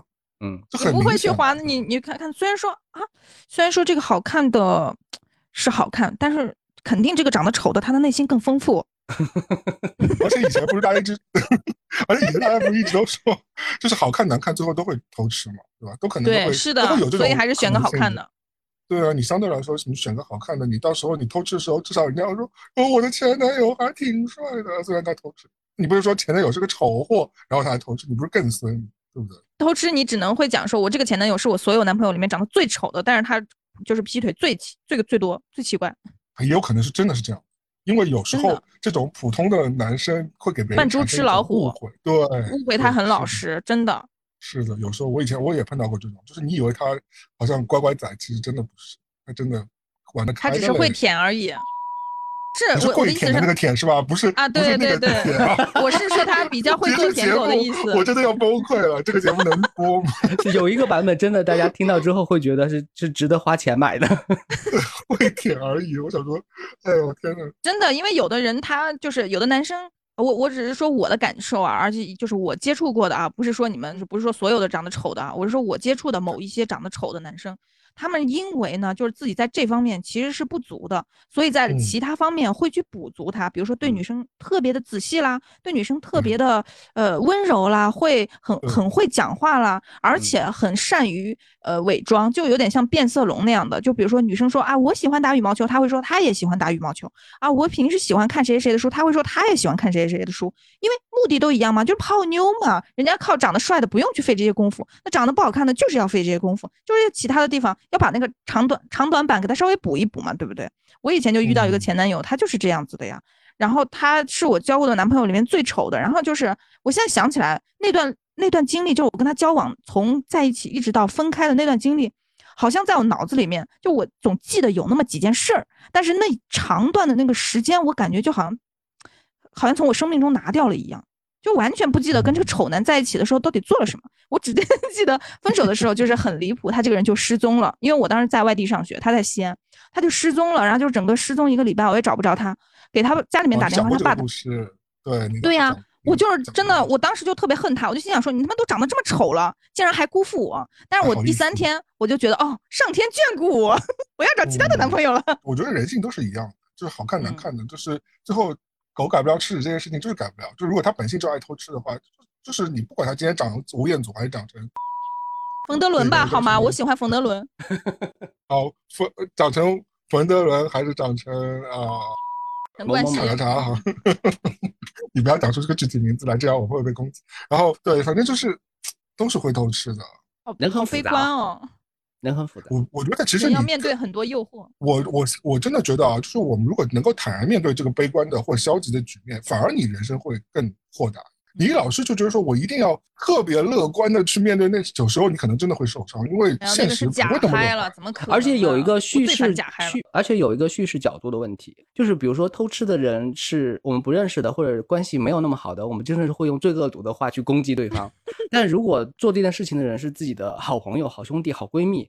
我们就会拍拍他的肩膀说：“哎呀，人难免嘛，小心点啦。”对对对对。但如果这个事情是发生在自己身上的话，那就是今生挚爱，就是是我，就是说这是真爱，这是真的选择，是真情所致，根本不是偷吃，会有一万个理由来给自己找补。就是我们是这样的吗？当然不是。我觉得当你看清楚这些东西之后，你会觉得说，不管你自己身上发生的，别人身上发生这些事情，都是可能会发生的。就是看你真的是看你叙事不要太铁齿。对，以前康熙说不要太铁齿是比较重要的。就你人生不要一定不要说绝对。以及一定肯定什么，就人生不要给自己下这种。因为小虎问我，当我是这种人吗？我马上说不是，是因为我要赶紧就画一个句号，给撇清这个事情。但是真的，如果发生这个事情的话，我会用另外一个词和形容来。对啊，你就会用另外一套说辞了。对对对，就不是说出轨偷。我就我就会给自己讲说，因为我以前有交过一个穆斯林男朋友，就是交了很多年，但是中间也会有面对其他的诱惑，因为毕竟年轻嘛，这就是我的理由，毕竟年轻嘛。对对对。对啊，谁不会犯一点错误？对人性的，我们聊的好冲动的惩罚，又是宗教又是人性。二零零二年最后一场雪。我觉得都是这样的了，我觉得这挺正常，所以我。到我现在，我谈恋爱，我是完全能接受。比如说对方出了个轨啊什么，我觉得只要大家未来的目标还是一致的，这个事情都是可以解决的。你好成熟啊！我是一个离过婚的人，你你让我不成熟也很难吧？就是因为我觉得离婚的确会帮助你长长大很多，因为离婚你要面对的东西是很很很复杂，会看到很多真相。嗯，对。但我觉得其实其实是好事情啊，我觉得是是一个可以让帮助我自己更。好的，去面对更多更多东西，而且而且以前你也会陷入到一种，就是说啊，这个人可以谈，可可以不谈，那我试试跟跟他谈一谈吧。后来发觉你内心其实就是不想跟他谈，那就不要让自己生病了。是的，是的，对吧？小时候你会有这种心情，像说给他一个机会吧，给我自己一个机会吧，可能会喜欢呢。嗯，但其实不会，就是你很难抗拒你自己的人性。我介绍一个我认为很豁达的一个人告诉我的他对爱情的态度吧。这个人是我的外婆。嗯嗯。他就告诉我三三件事情，就是说也不也也是三个原则吧，三个思考方式。他说第一件事情就是说很多事情会过去的，就是说你现在很焦急或者是很焦虑，这个我现在是有体会的。对，他说很这是第一件事情，很多事情会过过去的。然后呢，第二件事情是两个人都不要闲着，小虎中了一枪，很有很有很就是没，我们家是我闲着，我老公没闲着。你刚说两个人，我说就是你闲着啊，对对对，他说两个人都不要 闲着。他不是我外婆的意思，就是说两个人都要各自有自己的重心和事业以及对你老你你你你外婆好棒啊！对，就是他他你外婆其实在变相说你。如果能不做家庭主妇，尽量不要做家庭主妇。我外婆还有一层意思，就是说你不要把对一个人的感情看得特比例特别的大，因为他变成你的中心之后，他变成你的整个世界之后，你你的失你的得失感会特别的重。对，但是你如果没有那么有一天他抽离掉的时候，你就会崩塌了。嗯嗯嗯，就不要两个都别闲着，他真的没有什么其他的更内涵的事情。第三件事情就是我外婆真的人生智慧啊，嗯，人间清醒。对这句话真的打就是引导。是我的灯塔，引导了我，就处理完了好多，嗯，好多关系。我外外婆的意思，我外婆的话糙理不糙啊。我外婆的意思就是说，我们吃的时候呢，就不要想拉的时候的事情。嗯嗯，谈恋爱的时候不要想分开的事情。他比如说是你享受当下嘛，对吧？就是五秒。可以。天哪，外婆简直可以再去拍一支二舅的。片子叫对我外婆真的是，他这他就凭着这三个原则是可以在西方讲课了吧？就是所有的爱情问题横布天下，就用这三个公式来解决。你说你想想这三个公式，我们套用所有的情感的困惑，基本上百分之九十九都可以解决掉。嗯，我一直觉得我们中华民族以前民间的智慧很多是很对，我以前都不相信那种谚语俗语的，或者说外婆讲的道理，打着灯笼照旧。对，但是后来你发觉那些话都是很有道理的，人家就是他大数据总结出来的那。你无法抗争那些东西，对，人性就是这样，千百年来人性一直没有变过，人的动物性一直就是这样。我们不开心的活着吧，外婆了不起。我们不是吗？我们三人其实整体上我们挺开心的，整体上。有钱没钱回家过年嘛。好吃不如嫂子。嗯，不。啊，行吗？这样行吗？在一个错误的谚语中，我们结束了这期节目。对，整个什么东西？缰绳都拉不回来了。好的，我觉得，我觉得这样吧，今天录我们的，我我我觉得我明天要串你们的，所以我觉得我们明天在你们录的时候，我也要来玩。明天我们还没稿子呢，没关系，因为今天有稿子吗？我想说，对。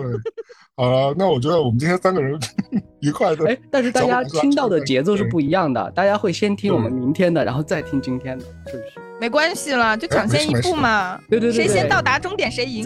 对，早一天不是晚一天不是嘛？都差不多。对，两个两个糊掉的十八线的播客也不在乎这些 东西，对不对？嗯。搞不好人家周五才听我们的节目。是的。如果大家喜欢我们节目，记得关注我们，或者希望听到我们在聊什么话题，分享目前问的问题，都请随时随地留言给我们。自己还开八倍速了。我是小虎，我是小虎，我是朝阳，记得打五星在评论。嗯，感谢收听一无所知好走，下期再见，拜拜，拜拜。